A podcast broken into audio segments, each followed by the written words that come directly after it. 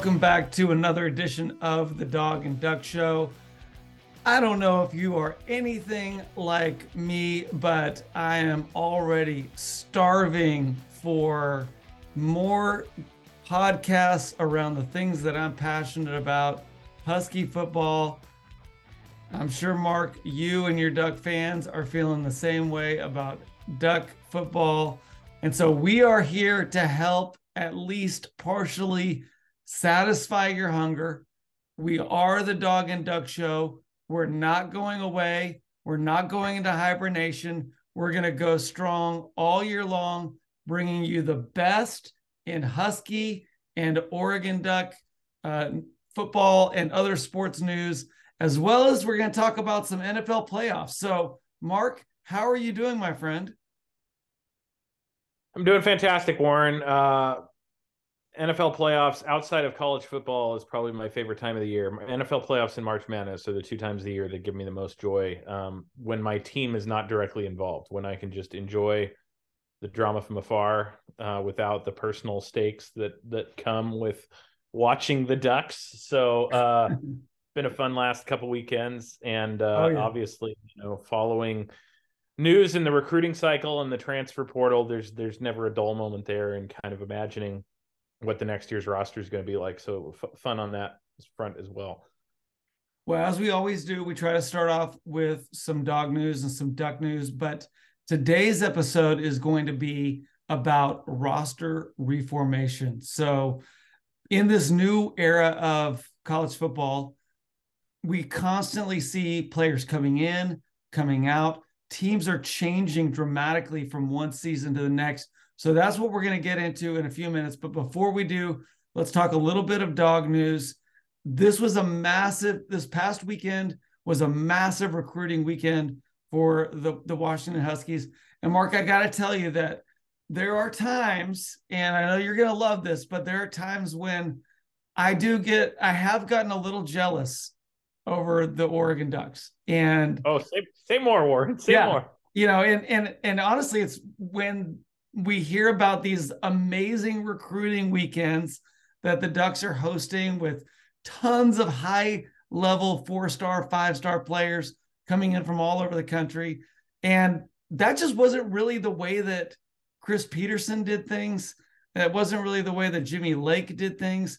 We would have some high level recruits here or there. We might have four or five on a weekend.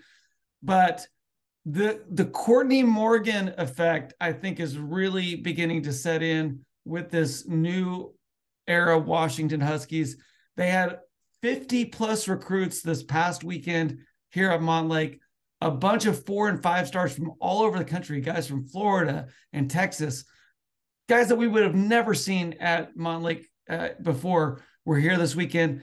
And then this upcoming weekend, uh, we also have a gigantic group of players coming in uh, for the junior day weekend. So exciting stuff happening around recruiting for the Huskies, which again is not something that we're super familiar with at this time of year. So really, really yeah. exciting stuff for Husky fans to kind of keep track of and and follow to see which you know which players name us in their top five and top three and which commits we get.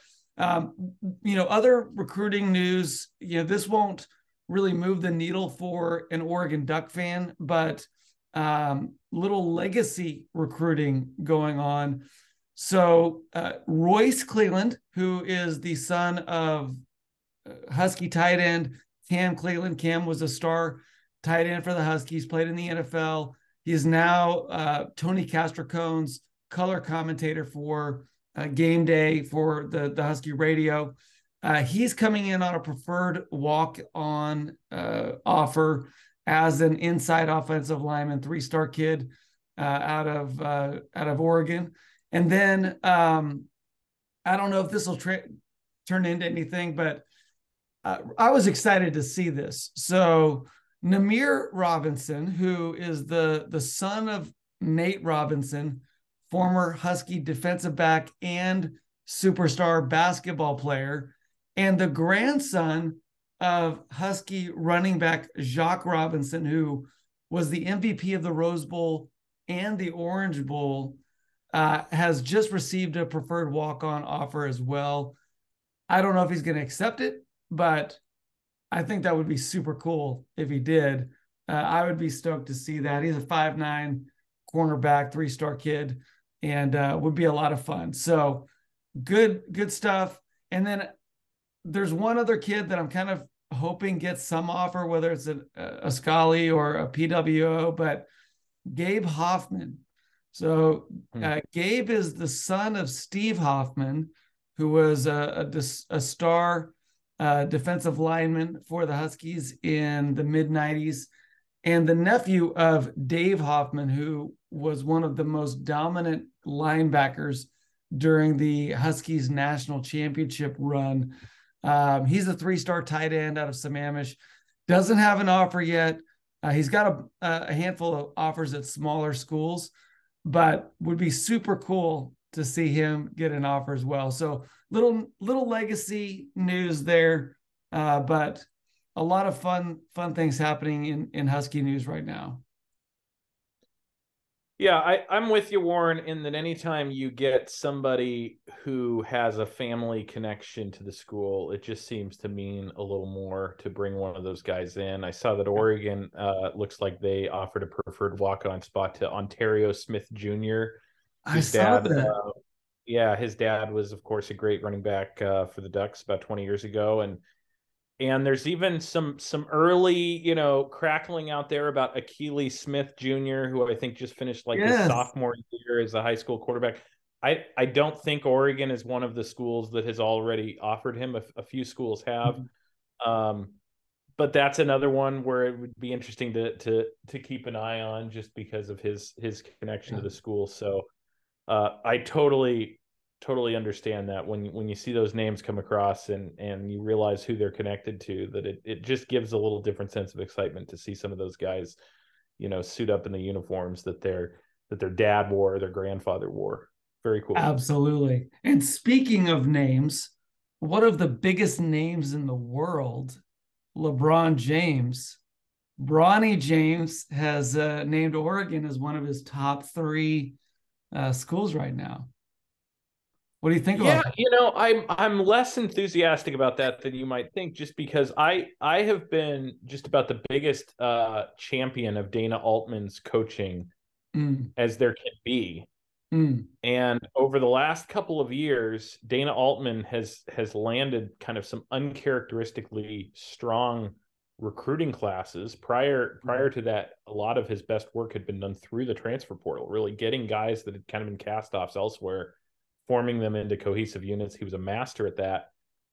And it does not seem like pulling hi- highly touted recruits out of high school has been a real strength of his. Uh, it the last two years now, it looks like Oregon's going to miss the tournament for a second year in a row.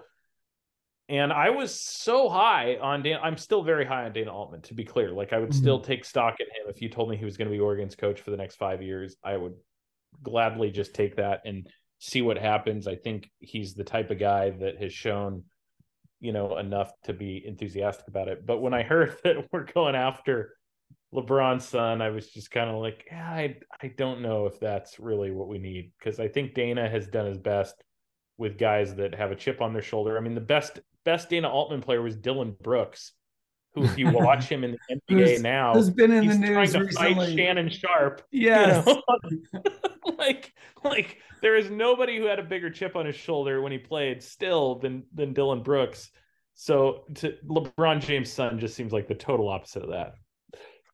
Oh man, absolutely. Well, you know, there would be nothing to me more Oregon than Bronny James, you know, coming to to play I mean, just the the amount that's that's hype on hype on hype on hype right there. So I mean, which is so funny because, like you said, that's not that doesn't seem to be Dana Altman's personality, but it seems to be the Oregon persona. Yeah, and I I don't I mean they've never they've dipped their toe now in the recruiting waters on the basketball side, but they haven't landed anyone of like a that kind of caliber. Hmm. Um, I guess the closest thing was Manute Bol's son, Bull Bol, when they brought him mm-hmm. in. That was a pretty big deal. And then he, I think he played like 13 games and got hurt.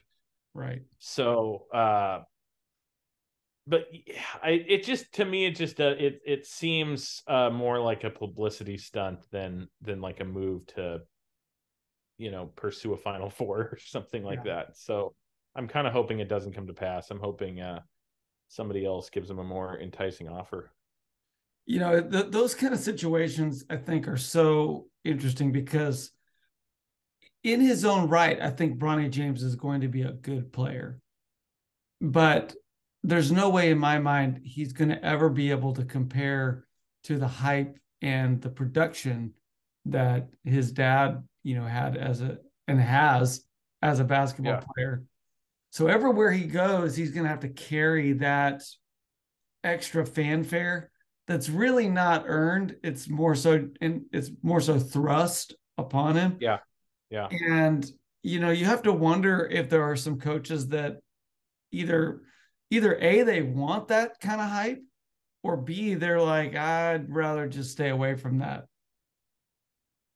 Yeah, I mean, we have plenty of examples of great athletes whose fathers played professional sports. Everybody from Ken Griffey Jr. to Patrick Mahomes to Steph Curry, right? We have plenty of examples of like being raised in that culture can lead someone to be, you know, one of the best at all time but we don't really have the example of like their dad being the greatest of all time and that you know michael jordan's mm-hmm. son mm-hmm. was like kind of a, a bench player in college you yeah. know like just i mean he was he was a non-factor right uh so like you know being Dell Curry's son or or being the mm. son of mm. a relief pitcher for the twins right is a different thing than being the son of one of the greatest sports athletes ever and so it just it's it seems like a totally different equation and uh not that i don't wish him well or hope he has a great career but i, I would have to do some real research on like are there father son combinations where both are in the hall of fame in any sport mm, yeah that's a good question i i can't know, I think, think of any off the top of my head but it doesn't mean that they aren't right. out there uh, you know the the ken griffey ken griffey jr example i think is like the perfect scenario if you are looking for that kind of a thing. You've got a dad who was a part of a really, you know, well respected Cincinnati Reds team. Abs- mm-hmm. Had a terrific career, extended his career for a long time. He got to be able to play with his son, but then his son was yeah. clearly the superb and the superior talent and had the Hall yeah. of Fame career if those two things had been inverted, you know, it, it, the the Ken Griffey Senior would have spent the rest his whole life, you know, just being subtly reminded that he's good, but you're not as good as your dad. So yeah, you know, but let's move on. Let's talk a little bit about roster reformation. And um, you know, we're as we've kind of broken up this postseason podcast series, uh, you know, last week we talked about the season review. This week we're talking about what has happened to the roster since the end of the season and what we can expect going into the 23 season. And then next week we're going to do a way too early preview of the upcoming season for both teams. So diving into Washington, we're going to kind of break it up into key losses and key additions, and then what the ramifications and takeaways are from that. So, uh, as far as the Huskies go, there are two ways that they've lost players one through graduation, the other through the transfer portal. Graduation, right. the biggest hit clearly um, from from the graduates is the offensive line. Three starters on the inside of the offensive line Jaxson Kirkland, who was, uh, you know, an all Pac 12 selection multiple years, Henry Bainivalu, who had a very respectable career with the University of Washington, and then Center Corey Luciano, who really performed at a high level this year. That unit that also included Troy Fautanu and Roger Rosengarten, who are both coming back, really ended up becoming one of the best offensive line units in the country, keeping Penix, you know, safe and healthy the whole year long, which was obviously a, a massive factor. Wayne Taulapapa, who we talked about last week, the grad transfer running back from the University of Virginia, really came on the last four games of the season. He's gone. Um, Jeremiah Martin, another transfer portal addition from Texas A&M. He's a guy, Mark, that really did not do anything his entire college career at A&M or at UW until this year. He was that fifth year player that turned it on in his last year, ended up uh, being a first team All Pac 12 selection, has a legitimate chance to make a career for himself now in the NFL. He will be greatly missed. And then we had a couple of uh, transfer portal linebackers, uh, Cook and, uh, or excuse me, Mole and Bright. Neither one of those guys really will have a significant impact on on their loss. Alex Cook, a name that I think will probably always sting Oregon Duck fans, the uh, safety who took Bo Nix out of uh, the game in Autzen. He's gone. Jordan Perryman, and then another familiar name, Peyton Henry, uh, will be gone as well. So those are our key graduate losses. And honestly, I as I was putting together this list, it's a little bit more significant than I originally thought it was. I, I thought I was under the impression Alex Cook was coming back because you sent me some snarky text about him having unfinished business with Oregon. Uh, no, what, what was Cook no, is a okay. Cook is a sixth year. He's a sixth year, uh, you know, player. So unlike, okay. um, um, what is it, Cameron McCormick? He he has not figured yeah. out a way to extend his career. But I I do know who you're talking about, and I I think uh, what I was referring to was Eddie Ulofoshio, who uh, contributed to the slip at the end of the game yeah, no, because because if you remember, I said that Alex Cook that we needed to figure out what his middle name was and refer to him the way we refer to like John Wilkes Booth and Lee Harvey Oswald. That he needed yeah. to be, you know, Alex Johnson Cook or whatever his middle name is, just because he was an assassin of sorts from Oregon's perspective. So I love it. Anyway, love well, it. I'm, glad to hear he's gone. I'm glad to hear he's yeah. moving on because I, I, don't want to see or hear from him again he's got a converted wide receiver that ended up becoming a, a, a pretty effective safety. And, uh, you know, he's getting some looks at, at uh, some of the NFL senior stuff and all that kind of thing. So good for him. Uh, so some key, some key losses from the graduates and then the transfer portal. Of course, last week we uh, talked about the big news that Sam Huard, five star quarterback, legacy kid, transferring out the news is that he's most likely going to Cal Poly to uh, work to to play under his former uh, former coach. So best of luck to him. Mark Sam Huard is the fourth highest rated recruit in UW recruiting history. So there's no way to try to you know minimize the fact that this is a big loss to lose a five star quarterback from your program. Obviously, we're all excited to have Michael Penix back, but you don't want to lose guys like that to the portal. Um, well, and it should be noted too that it's a loss that Oregon fans are mourning because Sam Huard's dad, Damon, one of the most valuable players in Oregon history. Uh, and so uh, yeah, the you know the opportunity to potentially benefit from his son playing quarterback for the Huskies has now slipped through our fingers, and so that's it's a it's a terrible loss for both schools.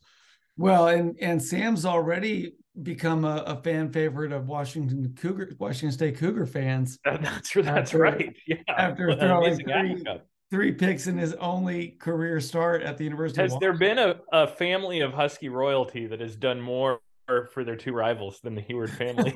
it, it, seems unlikely. Yeah. Uh, unfortunately, I don't think Washington State's going to be able to parlay that into the the turn of, of program you know fortunes like oregon has but certainly uh you know there's some unique history there for that that family name uh at the university of washington but in addition to Huard, uh on Sunday, a running back that just didn't seem to to fit the the new program. Victor Curne, I thought it was interesting to lose him. He is he's been a starter as an in, inside offensive lineman, a position that we're losing three players mm-hmm. to graduation this year. And yet he must have read the room and decided that it was best for him to to to try to find a shot somewhere else. Uh, Lanyata Alexander, he transferred in last spring and now he's transferring out. And then, interestingly, Mark, a couple of defensive backs who uh, are transferring out Cam Williams and Sakari Spears, which is a position that was obviously uh, a major weak spot for this Husky football team, which we'll talk about a little bit later. But um, overall, I think the the losses are fairly minor. There's no, none of the the transfer portal guys were starters or real contributors uh, in 2022. And there seems to be a pretty good sense that um, the guys that are graduating have guys behind them or that are coming in in their place uh, that should be fairly effective. Yeah, I think if if I'm looking at this uh, as an Oregon fan, kind of sizing sizing up my my rival. Obviously, I, I mentioned I, I, was glad to see Alex Cook leave for personal reasons. um, I'm glad to hear that there's not as glad as Bo Nix. Yeah, exactly. I'm glad to hear that there are some losses on the offensive line. That's always something you, you'd love to hear. Oregon has major losses on their offensive line too, so I'm glad that we're not the only one having to figure that out. Uh, I think Taulapapa is a big loss because I think he, he was maybe even underutilized a little bit mm. by Washington. And I didn't I, I know that you've got other guys kind of ready to step in, but but I I, I thought he was noticeably better than the guys that backed him up, uh, was my perspective. So um and then I think losing Peyton Henry as a four year, you know, kicker is a big loss too because yeah. anytime you're bringing in a kicker who's never kicked before you have the option you have the chance in college especially of something going catastrophically wrong so uh, uh, that that's kind of the the take from from somebody sizing up the roster yeah. from afar there's no doubt about it that that the the Peyton Henry you know loss could be very significant. When you've got a guy that he's been through the ringer and he really became that clutch kicker in his final year um, and all-time husky leading scorer. So you you know you can't minimize that loss either. As far as key additions the huskies had uh, the number wait a minute don't, don't i get to talk about my key losses aren't we oh yeah yeah oh yeah let's yeah, let's yeah. do it man give me your give me your key losses for the ducks not that I, I don't want to hear about your key additions, but I no, I, got a, you know, equal I, time. I'm just plowing ahead, but no, let's let's talk about the Ducks. I want to hear about uh, how they're bleeding out. Yeah. Uh, so I would say that the main uh, losses, if we're, if we're just kind of focused on um, graduation and and guys leaving early for the NFL, the key ones to highlight are one on the offensive line. Oregon lo- loses four of their five starters on the offensive line. Oregon had a really good offensive line this past year, mm-hmm. so there's retooling that yeah. will need to happen. There are some. We'll, would you we'll would you of... say that this was the best offensive line that Oregon's ever had? No, uh, I would. I I can't say that, but I do think that physically they match up a little better. I think I think they could hold their own a little more with like a really physical defensive line than like some of those Chip Kelly teams. Mm-hmm. But I think in that Chip Kelly era, the, those offenses, Oregon would go into like a two minute drill and they would run the ball every down and pick up 10 yards carry because they just opened these gigantic holes. Mm-hmm. And Steve Greatwood, who was an offensive line coach for the Ducks for about, about three decades, just did such a, a masterful job with those lines that it, it, it's hard for me to go against this team. The the Ducks this last year had a fantastic offensive line mm-hmm. in the mm-hmm. sense that they ran the ball really well. They protected Bo Nix very well, but they also got called for quite a few penalties, especially in the mm-hmm. red zone. Especially they got called for more ineligible lineman downfield penalties mm-hmm.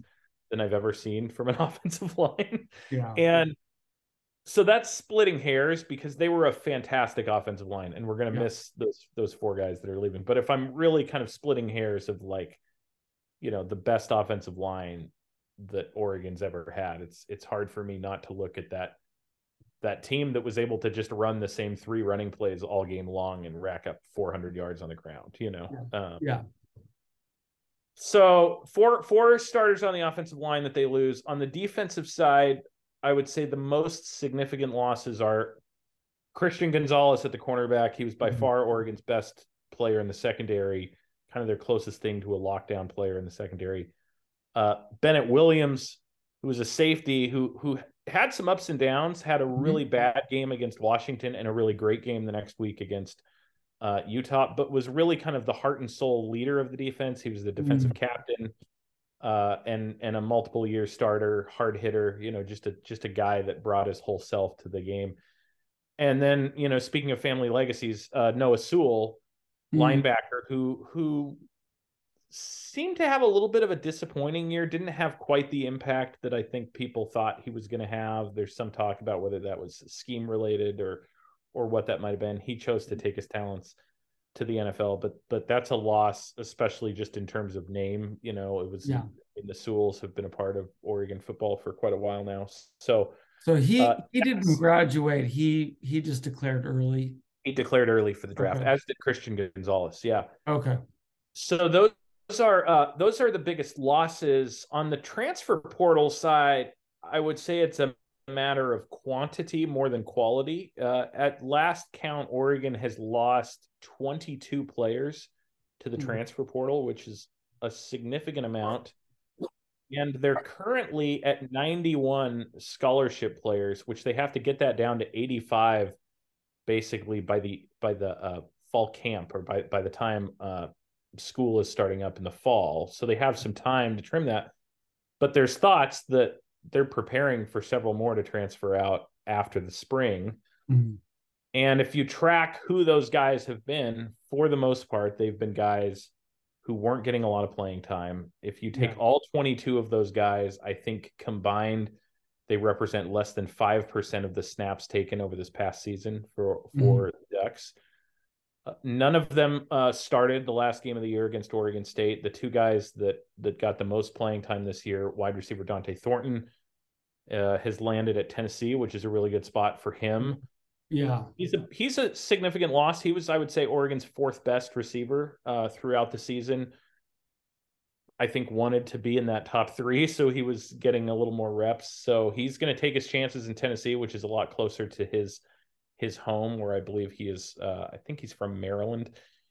And then uh, linebacker Justin Flowe, who was, you know, remembered because he was a five star recruit and and had some major injury issues. He's landed at at Arizona. Those are, I would say, in name, the two biggest losses for that uh, Oregon team through the transfer portal. But a lot of other losses that are guys where it's just kind of they were they were up against other good players like Byron Cardwell and, and Sean Mhm. Dollars backfield. Um, Cam McCormick, you mentioned pursuing his like eighth and ninth years of eligibility. He's still got two years left. He's he went back with Mario Cristobal and he's going to Yeah. at Miami. Uh, but yeah, a, a lot of guys where it just seems like they're they're looking to kind of pursue an opportunity where they think they might be able to get on the field a little more. So, I mean, I know you're you're basically kind of like, well, these guys didn't really do a lot this year, but is there any, you know, player that you feel like, man, this is the guy that I really wanted to see thrive here at Oregon, and it just is not. We're not going to get to see that now.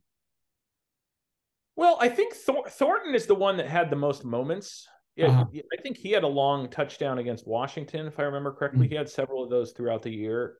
So he was definitely a guy where there was no drop off when he came in the game. Oregon had uh, Troy Franklin, Chris Hutson, and Chase Cota were the top three, the starters in that rotation. But anytime Thornton was in the game, it just felt like you have another starter. When when uh, so he's definitely the one of this list that I feel like could have had the biggest impact on this next year. The other name that I would cite is the edge rusher Bradyn Swinson, who actually landed at LSU. So he's one of the few guys here that landed at another school of the same caliber or even maybe a little better caliber. And I think that fits because he was always a guy that when he got a chance, he mm-hmm. seemed to make most of it. He was always kind of buried behind, you know, for a while it was Kayvon Thibodeaux, and then it seemed like Brandon Dorlus and DJ mm-hmm. Johnson. Yeah. Had, had kind of locked down those two edge spots. And so he just was struggling to to get the reps similar to Dont'e Thornton. He's from back on the other side of the country. I, I, believe he's from Georgia. So this is a chance to be closer to his home. I, I think that does factor into it for some of these guys mm-hmm. that came across country to Oregon. Um, but he's a guy that when he got in the game, it was it was yeah. never uh, for very long, but he always seemed to make an impact. And I kind of always had him in the back of my mind as like, oh, Swinson's a guy we can count on. Mm-hmm. You know, yeah. that's that's kind of how I felt about it. Yeah. And so so that would be the other name where I was like, ah, shoot, I I I think I think he could have been a factor had had he stayed. So you mentioned, um, I know Troy Franklin is coming back. Hutson and Cota are those guys both coming back? Chris Hutson, yes. Chase Cota was a senior, so I, I should have mentioned him as a as a okay. departing, departing okay. player.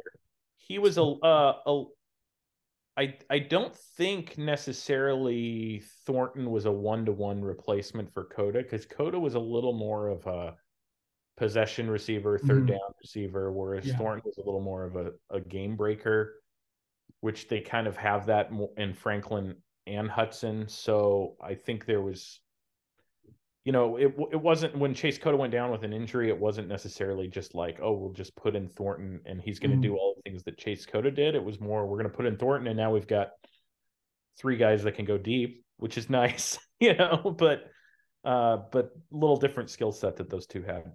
For sure, for sure. All right, well, let's talk talk about some key additions. So for the dogs, um, they brought in the 27th ranked recruiting class, 20 players in total.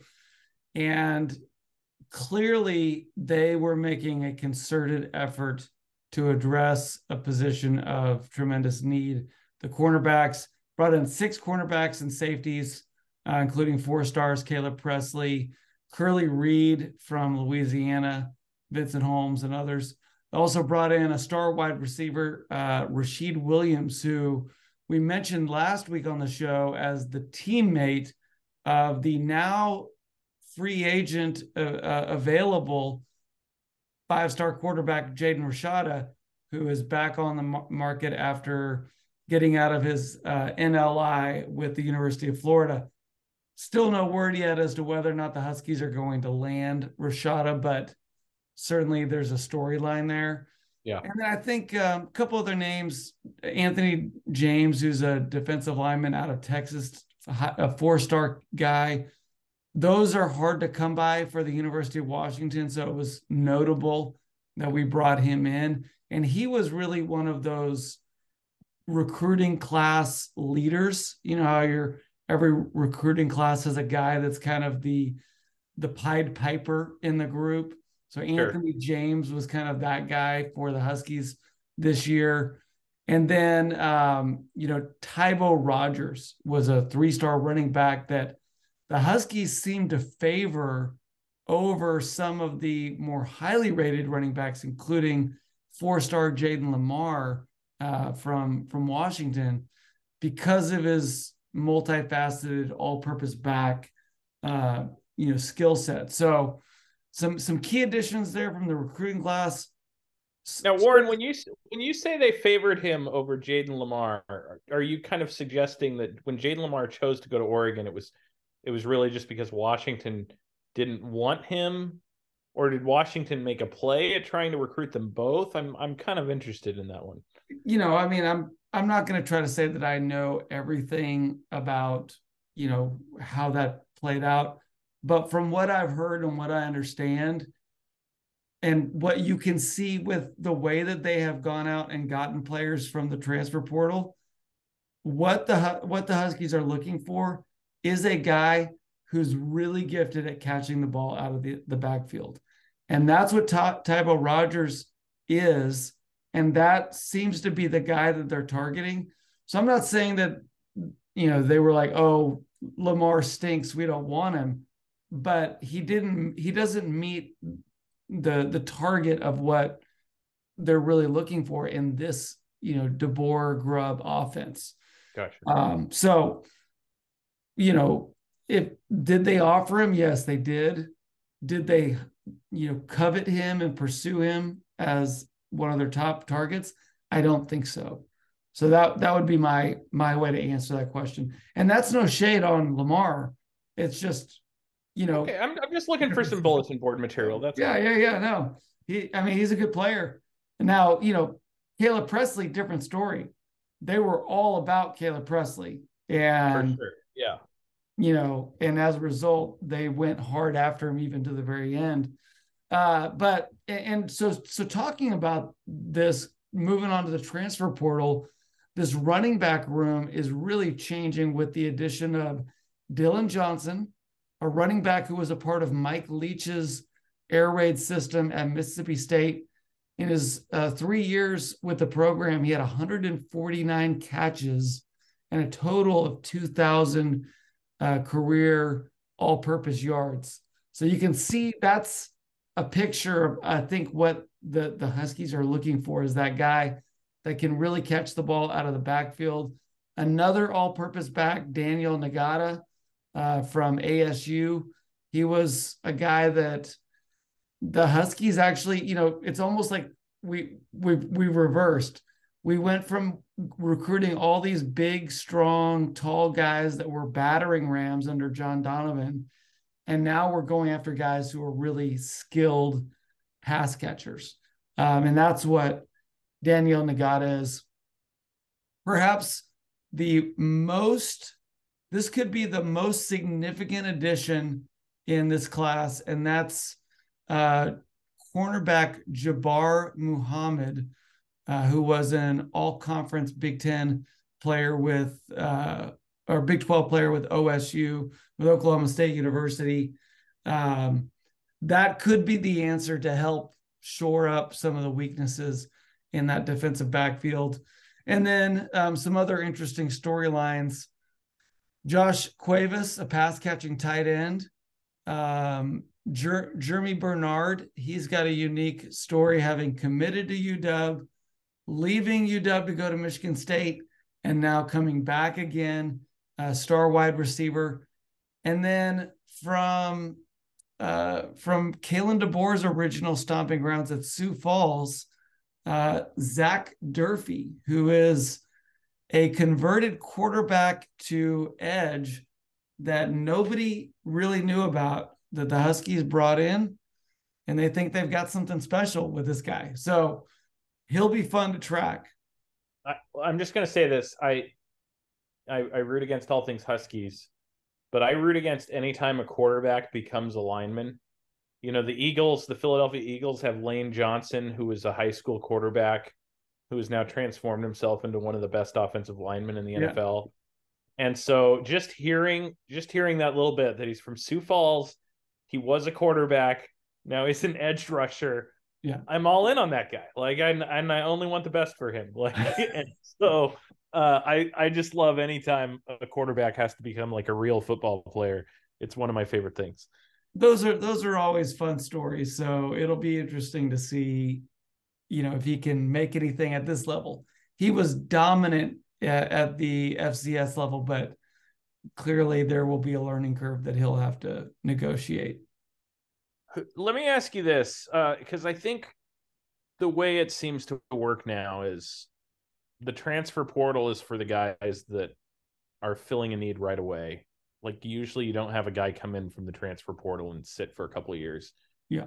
Uh, but the the recruits that you've got in these 20 players, you give me one that when we're we're talking about our game in mid October or maybe maybe more realistically when you're kind of reviewing the apple cup at the end of the season like give me one name that you think could be that kind of a difference maker that we're we're talking about him in his first season.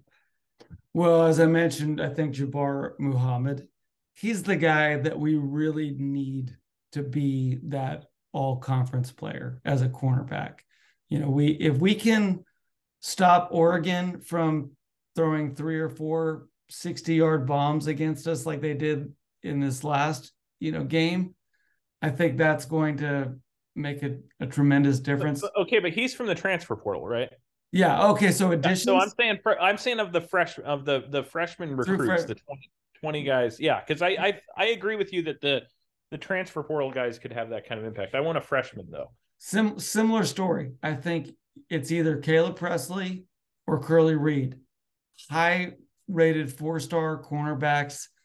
If they can come in and just lock down a position and play above their age, I think that the the impact could be the difference between finishing third or fourth in the Pac-12 and winning the Pac-12. So I think you know, that that cornerback safety room, if if the talent that we bring in is able to deliver, it will make a, a, a seismic difference on this team because everything else seems to be lined up. Interesting. So, so Mark, I've got a question that I've been wanting to ask you now for weeks, and I've just well, been. It... Go ahead. Yeah. So I've just I've been I've no been, no shoot I've been waiting to ask you this for weeks because to me this is just a, the ultimate you know way that we can think through this this roster reformation, but it, I want to go back to the Oregon's recruiting experience. Oregon's recruiting experience. They were in on Dante Moore, who was the five star quarterback. I think was he the number one quarterback in the 23 class? No, he was he was like third or fourth. Okay, but but one of the best. He committed to, to, to the University of Oregon, yeah. decommitted, ends up going to to UCLA you know, yeah. that, that's a big loss. Obviously, you guys brought in another four star quarterback. Um, you had a great recruiting class with a lot of other five stars. So, you know, maybe it doesn't feel like that big of a loss now, but but but then the the real significant news was that Bo Nix announced that he was coming back yeah. for a final year. And a lot of Oregon fans, and I think rightly so, said something along the lines of, I would much rather have Bo Nix come back for a year than have Dante Moore, you know, fulfill his commitment to the University of Oregon. Yeah.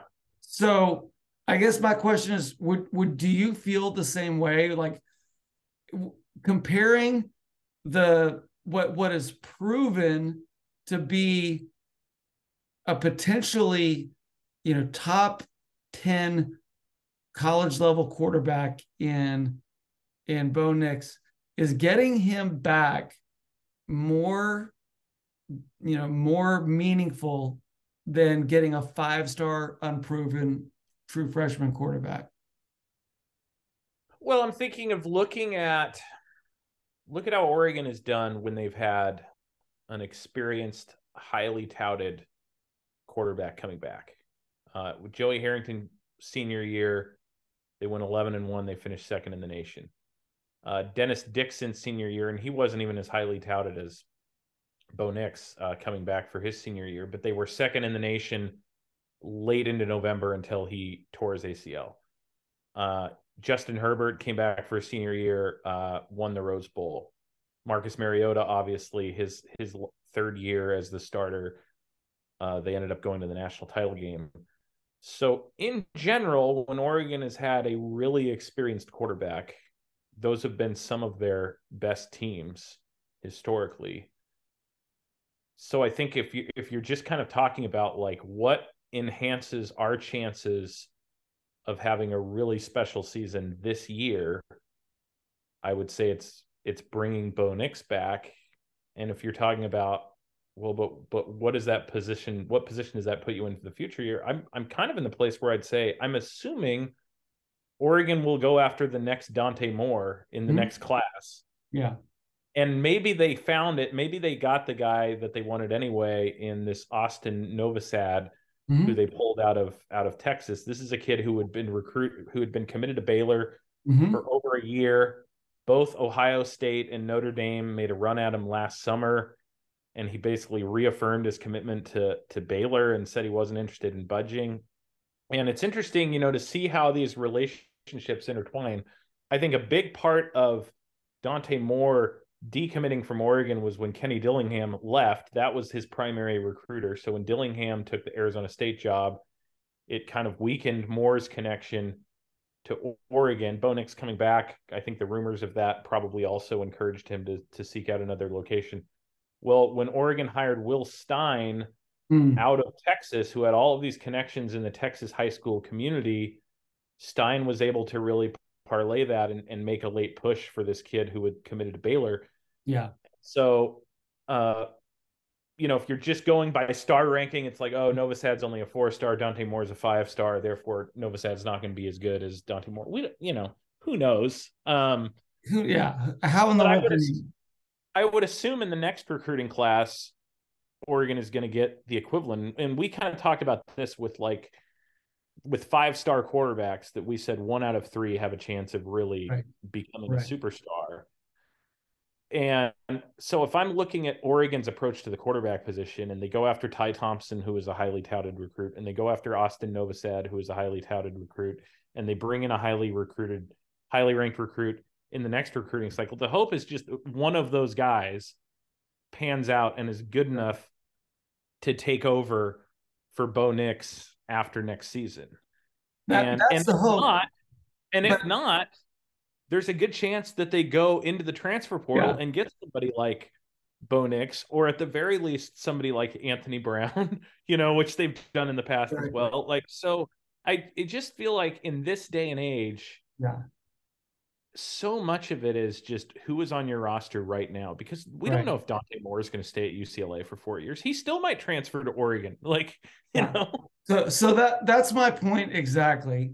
And you know, I was thinking about I was thinking about Dante Moore, I was thinking about Bo Nix, and then I was reminded of the story. I just looked it up again. But back in 2010, Jake Locker came into uh, Coach Steve Sarkisian's office he said, I'm coming back. And in an interview, uh, Steve Sarkisian said, forget four or five star recruits. We got a 10 star recruit today.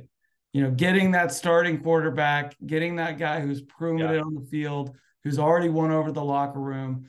And here's the point that I'm getting to, Mark, is that I believe that during this offseason, the Huskies have gotten eight 10 star recruits back mm. on their team. Mm. Eight guys who were all destined to go to the NFL, who have all said, Coach, I'm coming back for one more year. And just like I think 95% of all Oregon fans would take one more year of Bo Nix every day of the week over you know four years of an unproven five star i think 95% of all Husky fans feel the exact same way about these guys. Michael Penix Jr., Bralen Trice, ZTF, Tuli Letuligasenoa, Troy Fautanu, Jalen McMillan, Eddie Ulofoshio, Rome Odunze. These are guys that should all be going to the NFL right now, but they're coming back to play another season. So when I think about this this Husky season, and these are just a couple takeaways and then we'll we'll let you get, talk about uh, Oregon's key additions. But just a couple takeaways is I think this is the the most excited Husky fans have been about the the roster that is already in place for the upcoming season that I can ever remember. Maybe other than 1991. That that type of level excitement. Um, the big questions we've already talked about can they replace the inside of the offensive line? Will guys like Kalepo, Hatchett, Buelow keep uh, Penix protected? And then that defensive backfield. Have we done enough to address the weaknesses in the defensive backfield? And if the answer to those two questions is yes, uh, I think this is gearing up to be a very, very special Husky roster heading into 23. Yeah, I think there's a lot of reason to be excited if you're a Washington fan. And I have to admit, as an Oregon fan, to hear that all of those guys are coming back, it, it you know, gives you a bit of a lump in your throat. like, I mean, that's, that's I think especially the combination of Penix with McMillan and Odunze. Yeah.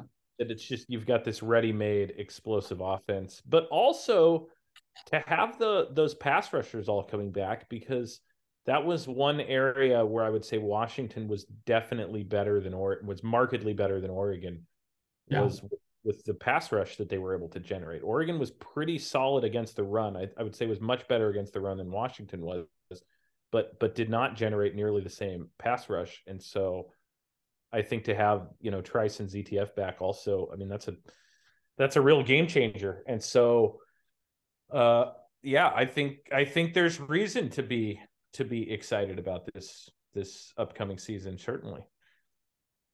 Absolutely. You know i mean every team has this internal debate where you go man if if we had had this offensive line when this quarterback was here right. we could have done this right?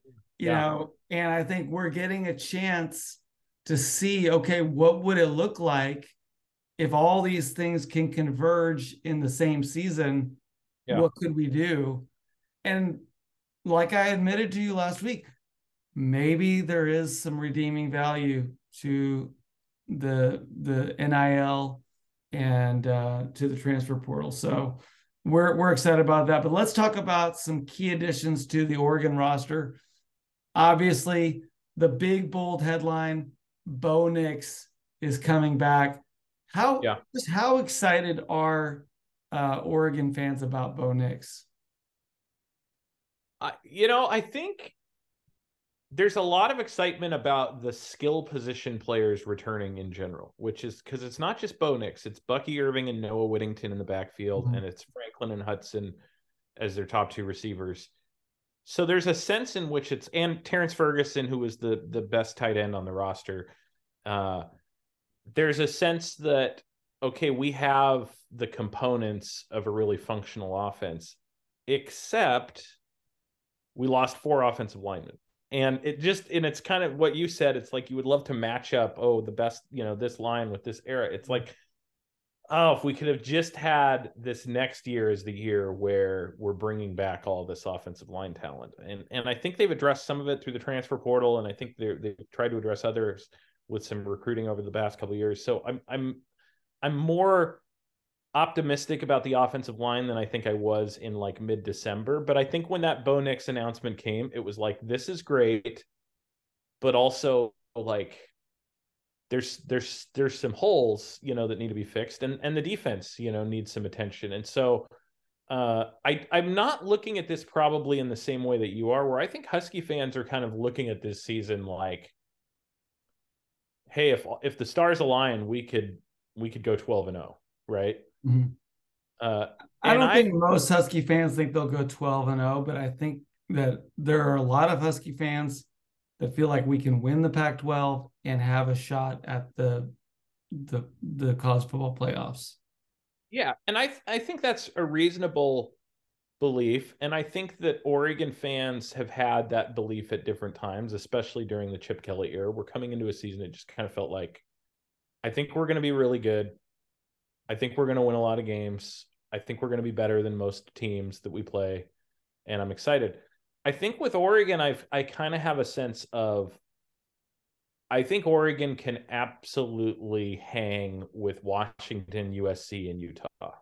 Mm-hmm. Uh, but I think that it's it's going to be really competitive, and I think that the Beavers are are a factor in there, and UCLA is a factor in there too. So like, so I think I'm a little more guarded just in the sense that I see the conference as being so loaded that I'm like, well, I think we've got a shot. I think it's an arms race right now, mm-hmm. and bringing Nix back is an answer to the Huskies bringing Penix back and USC having Caleb Williams, and now Cam Rising is coming back for Utah. So it's like I feel like okay, Oregon is still in this game.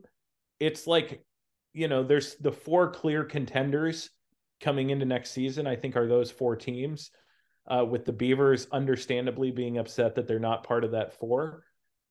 But uh, I I don't necessarily have the sense that have the feeling that you have um, and I think that that's probably just a result of how Oregon's season ended versus how Washington's season ended, where mm-hmm.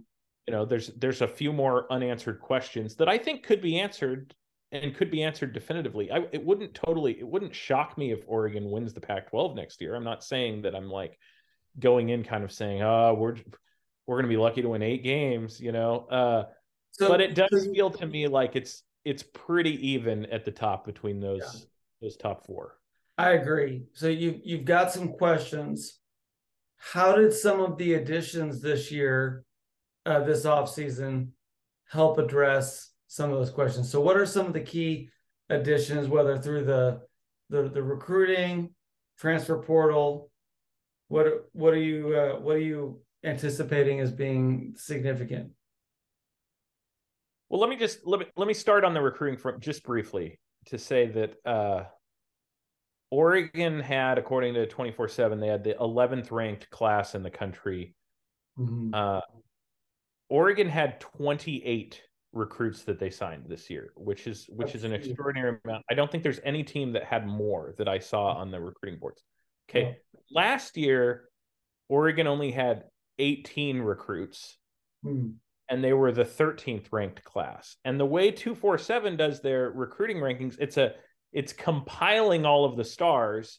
Right. So if you have 28 players, you have 28 opportunities to get stars. Where if you only have 18, it's eight. They don't just rank the average; right. they're compiling. So Oregon was 13th with only 18 players. They're 11th with 28 players. Mm-hmm. So you could actually say if you're if you're really reading into the star rankings that last year's class was a little more bang for the buck in yeah. terms of star ranking, you know, that last year's class, instead of being 13th, maybe should have been like eighth or ninth, and that this year, instead of being 11th, maybe they should be like 14th or 15th. Right. I don't really know what to make of that. I just know that they brought in a ton of guys and they've brought them in mostly on the defensive side of the ball. I think that, that as the scholarships currently are, it's something like 53 defensive players and 38 offensive players or something like that. If you were to, oh. Okay. Um, and I think that that's interesting only in the sense that uh, I shared an article with you earlier this week that broke down like the all pro players in the NFL. And that basically the offensive players in the NFL, almost none of them were highly rated recruits coming out of high school. If you whether it's Patrick Mahomes or Josh Allen or Cooper Kupp or yeah. there are all these examples of NFL studs that were totally overlooked as high school prospects. Right. And on the defensive side, they're almost all four and five star guys coming out, especially five, it's like seven of the top 11 defensive players in the NFL this year were five star prospects coming out of high school. Mm. And we kind of talked about this via text over like that it seems like the difference in recruiting comes on the defensive side. And if you look at a team like Georgia or a team like Alabama or Clemson, right. the reason why they've won national titles, yes, they've all had good offenses, they've had good quarterbacks, but like Georgia had a walk on quarterback in Stetson Bennett, who just kind of emerged as like a, a gutsy leader who made some big throws. But on the defensive side, they had some real dudes. Yes. And when those guys went down, they just brought other dudes in, and it was just kind of this revolving turnstile of really great athletes. Right. So I'm interested over the next couple years if that is kind of the Lanning approach to rebuilding the defense, which needs some rebuilding. Mm-hmm of if is is he kind of attacking it with the quantity approach of saying if I go out and I bring in 10 edge rushers in a recruiting class, I don't need all 10 of them to pan out, but if 3 of them do, we're going to be really really good.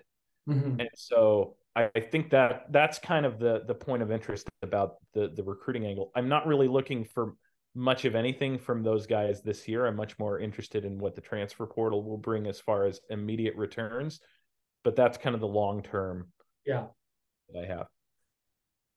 Um, as far as as far as the transfer portal, it just kind of matches up with if you everything that I said about what Oregon lost. You look in the transfer portal and you find an immediate answer. They lose Dont'e Thornton as a receiver. They bring in a, a receiver from Alabama, Traeshon Holden, mm-hmm. who's the third leading wide receiver for Alabama. They also bring in a guy from from Troy, Tez Johnson, who is actually the adopted brother of Bo Nix and was the leading wide receiver for Troy. Troy won 12 games, finished in the top 25, had a dynamic offense. He was their leading receiver, and he's Bo Nix's brother. So and so that Bo Nix's family adopted Bo Nix's family adopted Tez. Yeah, at some okay. point in their childhood. Uh, that's wild. So that's why they have a different last name. Yeah. But so they lose Dont'e Thornton, which I said was a significant loss. I think they brought in two receivers that are as good of, if not better, than what they lost in Thornton.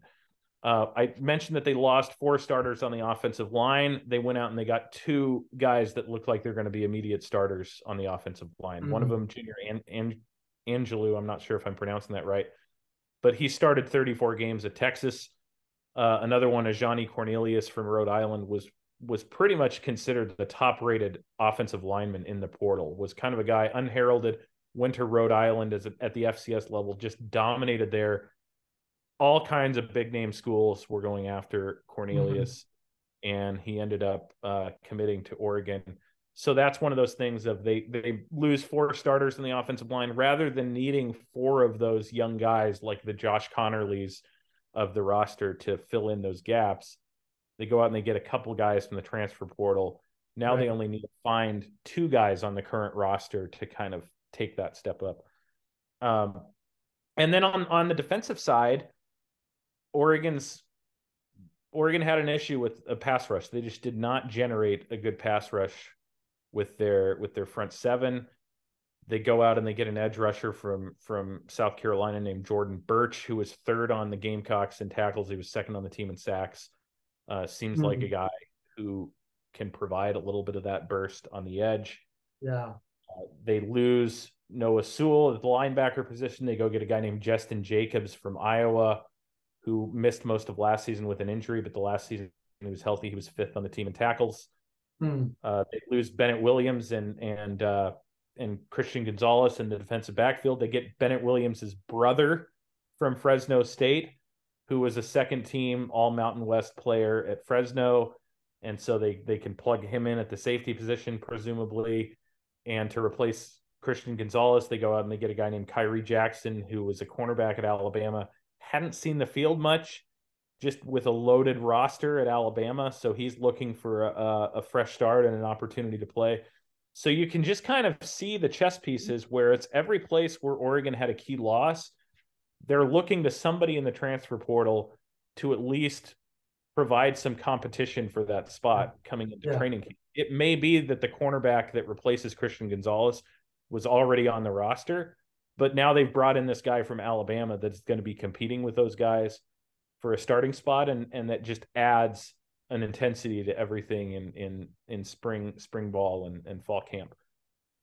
Absolutely, and they they really have done a good job of addressing those needs. There's one guy on that list, Evan Williams. He he was at Fresno State, as you mentioned, which of course, you know, Kalen DeBoer, um, you know, had uh, yeah a lot of influence there, and uh, I was certainly hoping that that safety position would get filled at the University of Washington. So I remember seeing his name pop onto the portal and saying, man, that would sure be nice to get that guy. And then I was reading his bio and it said his brother plays for the University of Oregon. And I was like, oh crap. So no surprise, but definitely I was a little perturbed that uh, he, he went to Oregon instead of going and playing for uh, Kalen DeBoer again. But uh, yeah, I mean, great, great additions, good, good review. Um, any, you know, any major takeaways as you as you kind of think about this roster, you know, heading into the spring, there's going to be probably a few more losses, as you mentioned. Maybe there's a one or two additions, who knows? But, um, you know, going into the spring, how are you feeling about the way that this roster is looking right now? Well, it's, it's interesting, Warren, because of the size of this recruiting class and because of the the large amount of transfers out of the program, uh, none of whom were guys that Dan Lanning recruited in in his first season. They were all, you know, holdovers from the previous regime. We're looking at having, I think, 75% of the roster are guys that committed to Dan Lanning.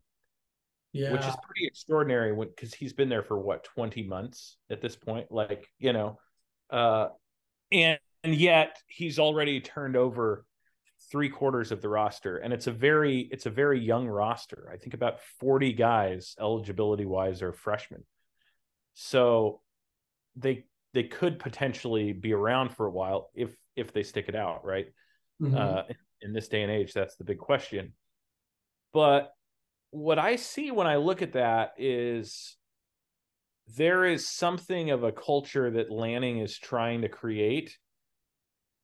And that it did seem to him, at least, like he needed to bring in some fresh blood in order to to create mm-hmm. that.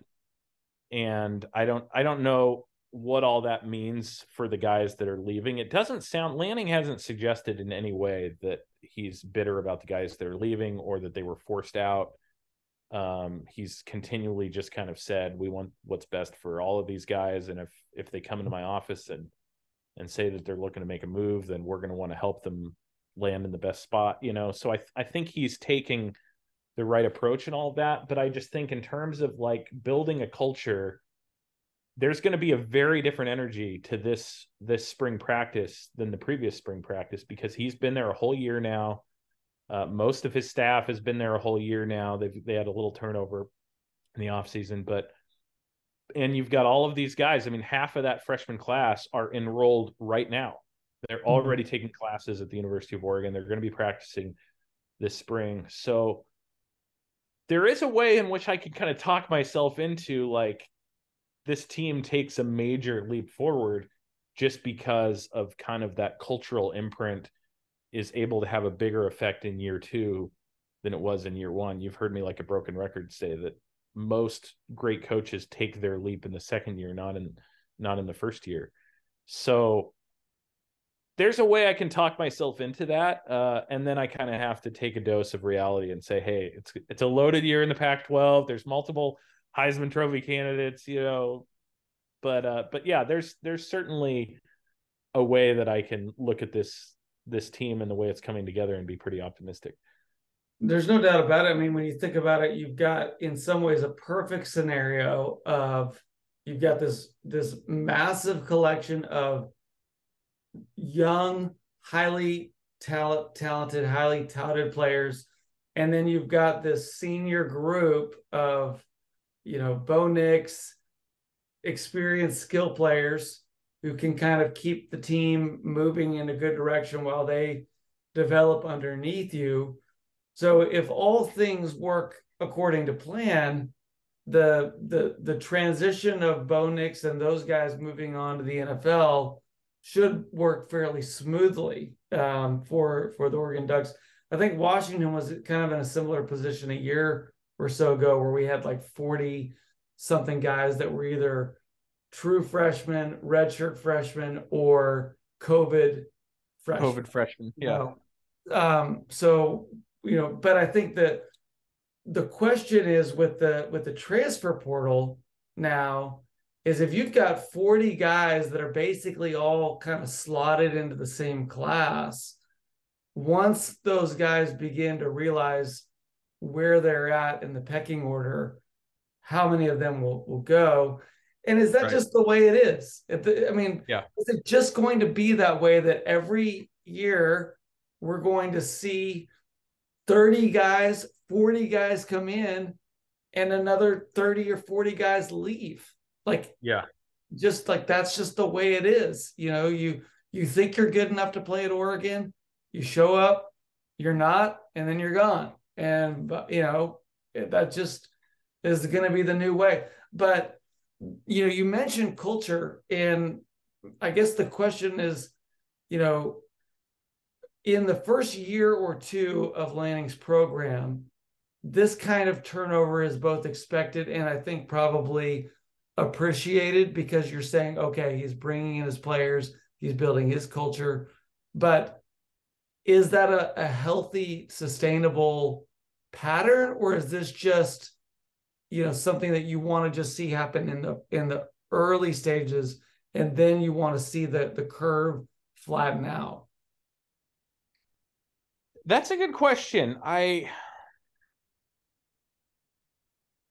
I don't think I know the I like I know that ultimately I would love to see guys stick around for four years rather than be con- kind of constantly have a revolving door. Uh, but I also am just kind of trying to take the temperature of like this is this is what it is. You know, this is the mm-hmm. culture that that we're in right now, and and that if there are guys that feel kind of buried on the depth chart and they want to seek out another opportunity, I, I don't want to begrudge them for that. And if there is a way that you, but that by bringing in seven to 10 guys every year that are starting level players, if that kind of raises the game of everybody who's already there and that that, that, that that might be a really good thing to insert into a culture is to have some, some new blood kind of constantly coming in and, and bringing some different experiences with them. So, uh, yeah, I, I don't know that I have the answer. I think um,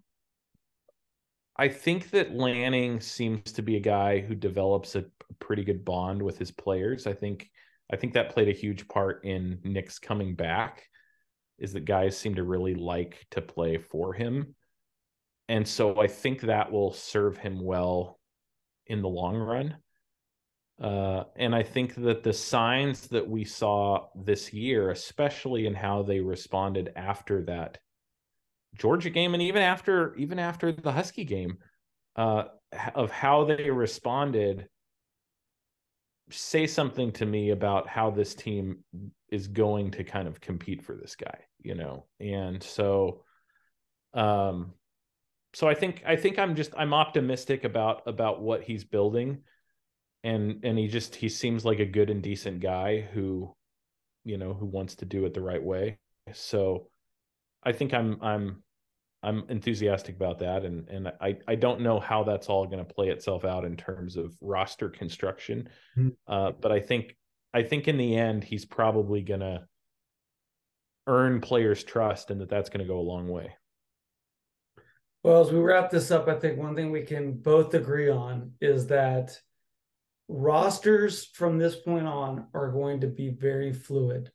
Yeah. Even in the next few months, we're going to see guys leave. We're going to see guys come. Uh, of course, the Dog and Duck Show is going to be here to keep you uh, fully abreast of all the, the the changes to the roster, breaking down what we're hearing from spring practices, uh, covering ongoing recruiting, and of course, then previewing the 23 season in the fall. But Mark, we promised that we were going to talk a little bit of NFL, and our time is running out, so we're going to have to really um, keep it brief. But why don't you give us a, a, quick, you know, preview of this, uh, uh, you know, this AFC NFC Championship round uh, that's upcoming this weekend? Well, just real quick, Reader's Digest version. I think we, I think we have the four best teams and I think that that's proven itself out. So on on the AFC side, it's a rematch of last year, Chiefs versus Bengals. Last, last year, the Bengals uh, came back from a twenty-one to three deficit and won that game in overtime. Now they're coming in with uh, with kind of a sense of we've been there, we've done this, we know we can do this. Um, Kansas City with a limping Patrick Mahomes, it's it's kind of can they find their way through this again? They're hosting the AFC title game for the fifth year in a row, which is extraordinary. Uh, but they've only been to two Super Bowls in those previous four times hosting the AFC title game. So uh, I think that's just a really fun matchup because of the rematch implications and because of the Burrow. Burrow has beaten Herbert or Burrow has beaten Mahomes three times now, and Mahomes hasn't beaten Burrow. So there's just there's all kinds of intrigue on that side. And then on the NFC side, you've got so, an Eagles. So just Mark, real quick on that that Burrow Mahomes conversation because you know you've been a big apologist of, of Mahomes and rightfully so. He's yeah. To me, he's the best quarterback in the NFL today um, in terms of what he's doing on the field right now. Yeah. And yet, as you mentioned, Burrows has beaten him three times. If he beats him again, that's uh, you know, all of a sudden you're saying, whoa, there's something really uniquely strange about the way this is playing out. It kind of reminds me a little bit of the relationship with Federer and Nadal in tennis. Yeah. When yeah. Federer was at the top of his game, and yet all of a sudden Nadal shows up and Federer is the best player in the universe, except yeah. for the fact that he keeps losing to N- Nadal.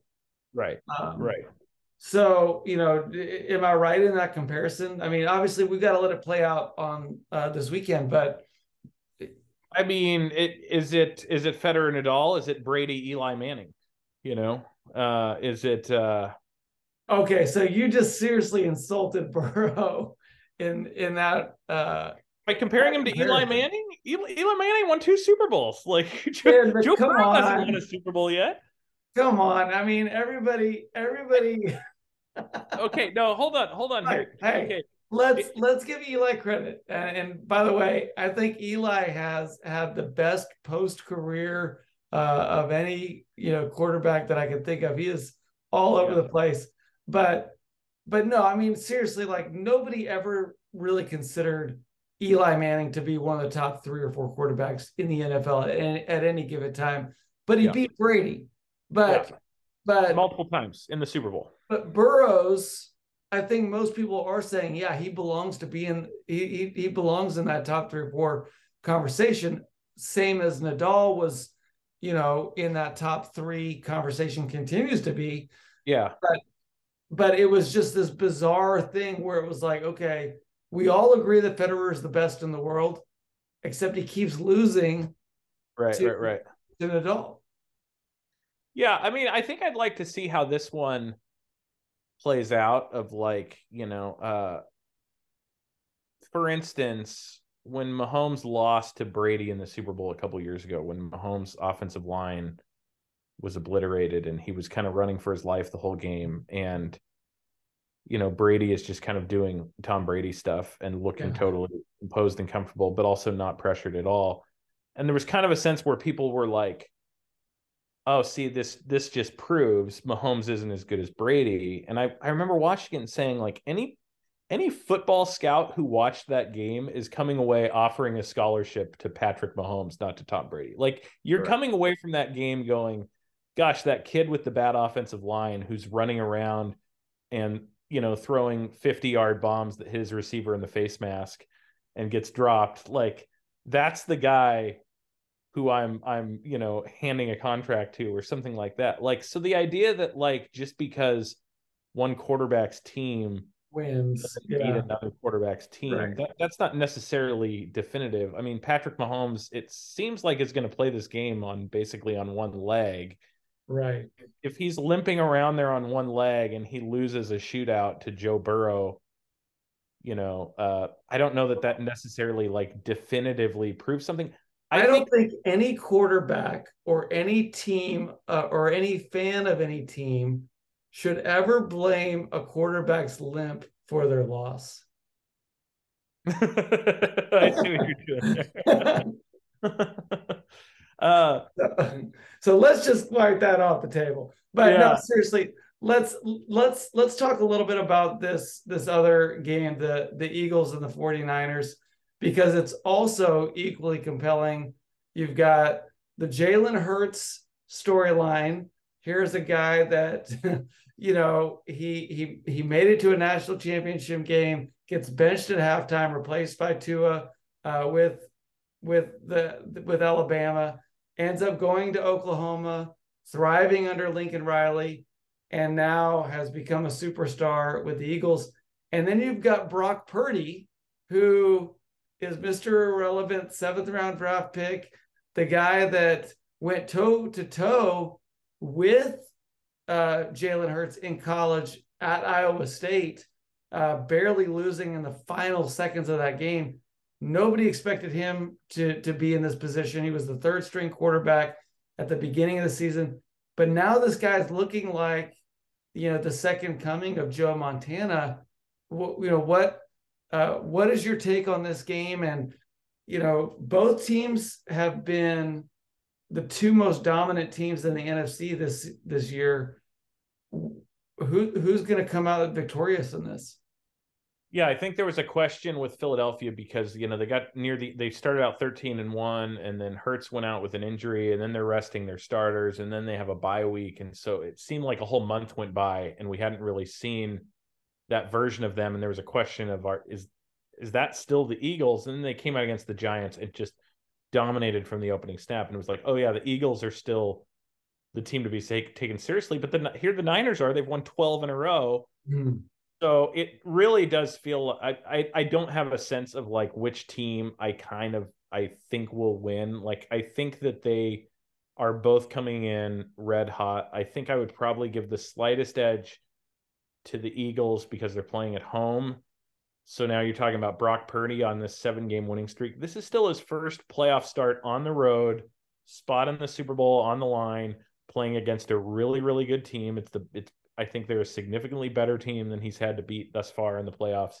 So I I think I would I would give a slight edge to the Eagles, but the Niners have such a tough defense. They have so many weapons around Purdy on offense that mm. that take the pressure off him in a, a myriad of ways. Yeah. That it wouldn't, it wouldn't surprise me at all. I mean, any one of these four teams could win the Super Bowl, and I wouldn't be surprised. Usually, you've got one one team at this point where you're like, okay, we're not taking them seriously. Like, mm-hmm. I don't know how they they got this far, but they're they're not going to be a Super Bowl contender. These really feel like the four best teams in the league, and they all have like there's a path that each of them could take to to winning the Super Bowl. I think that's what makes it fun. Absolutely, and I think you're right. The the way that that offense that we know how good the 49ers defense is, the way that offense has been constructed, where they've got a, a quarterback that is more than a game manager, but he doesn't have to carry the team on his shoulders. But then they've got a running back who can catch. They've got a wide receiver who can run.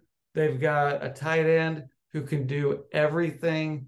Um, they've got a fullback that can, you know, they can throw into the mix. It's a team that's got a lot of options that I think really makes the job for Purdy much much easier. Uh, so it's gonna be a fun game to to keep an eye on. So Mark, uh, every once in a while we've got a stat of the week. This is my stat of the week to to wrap wrap up our show today. But out of these final four teams, only one team has a quarterback who's making more than ten million dollars this season. And of course, that's Patrick Mahomes.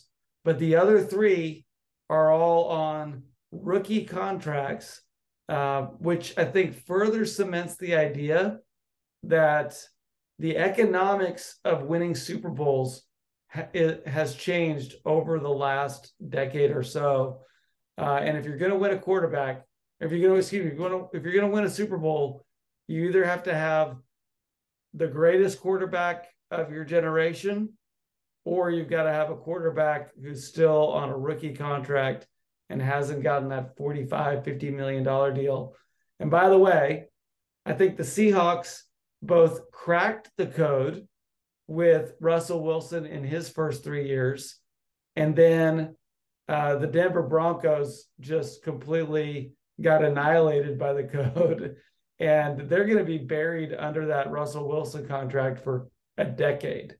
Uh, so yeah, um, interesting stat, something to keep an eye on as teams like the Seahawks are making decisions about how much they want to pay a guy like Geno Smith.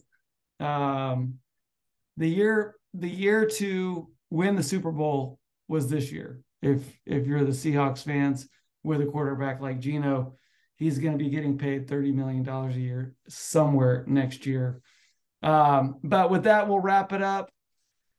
Mark, I don't know if you have any final thoughts.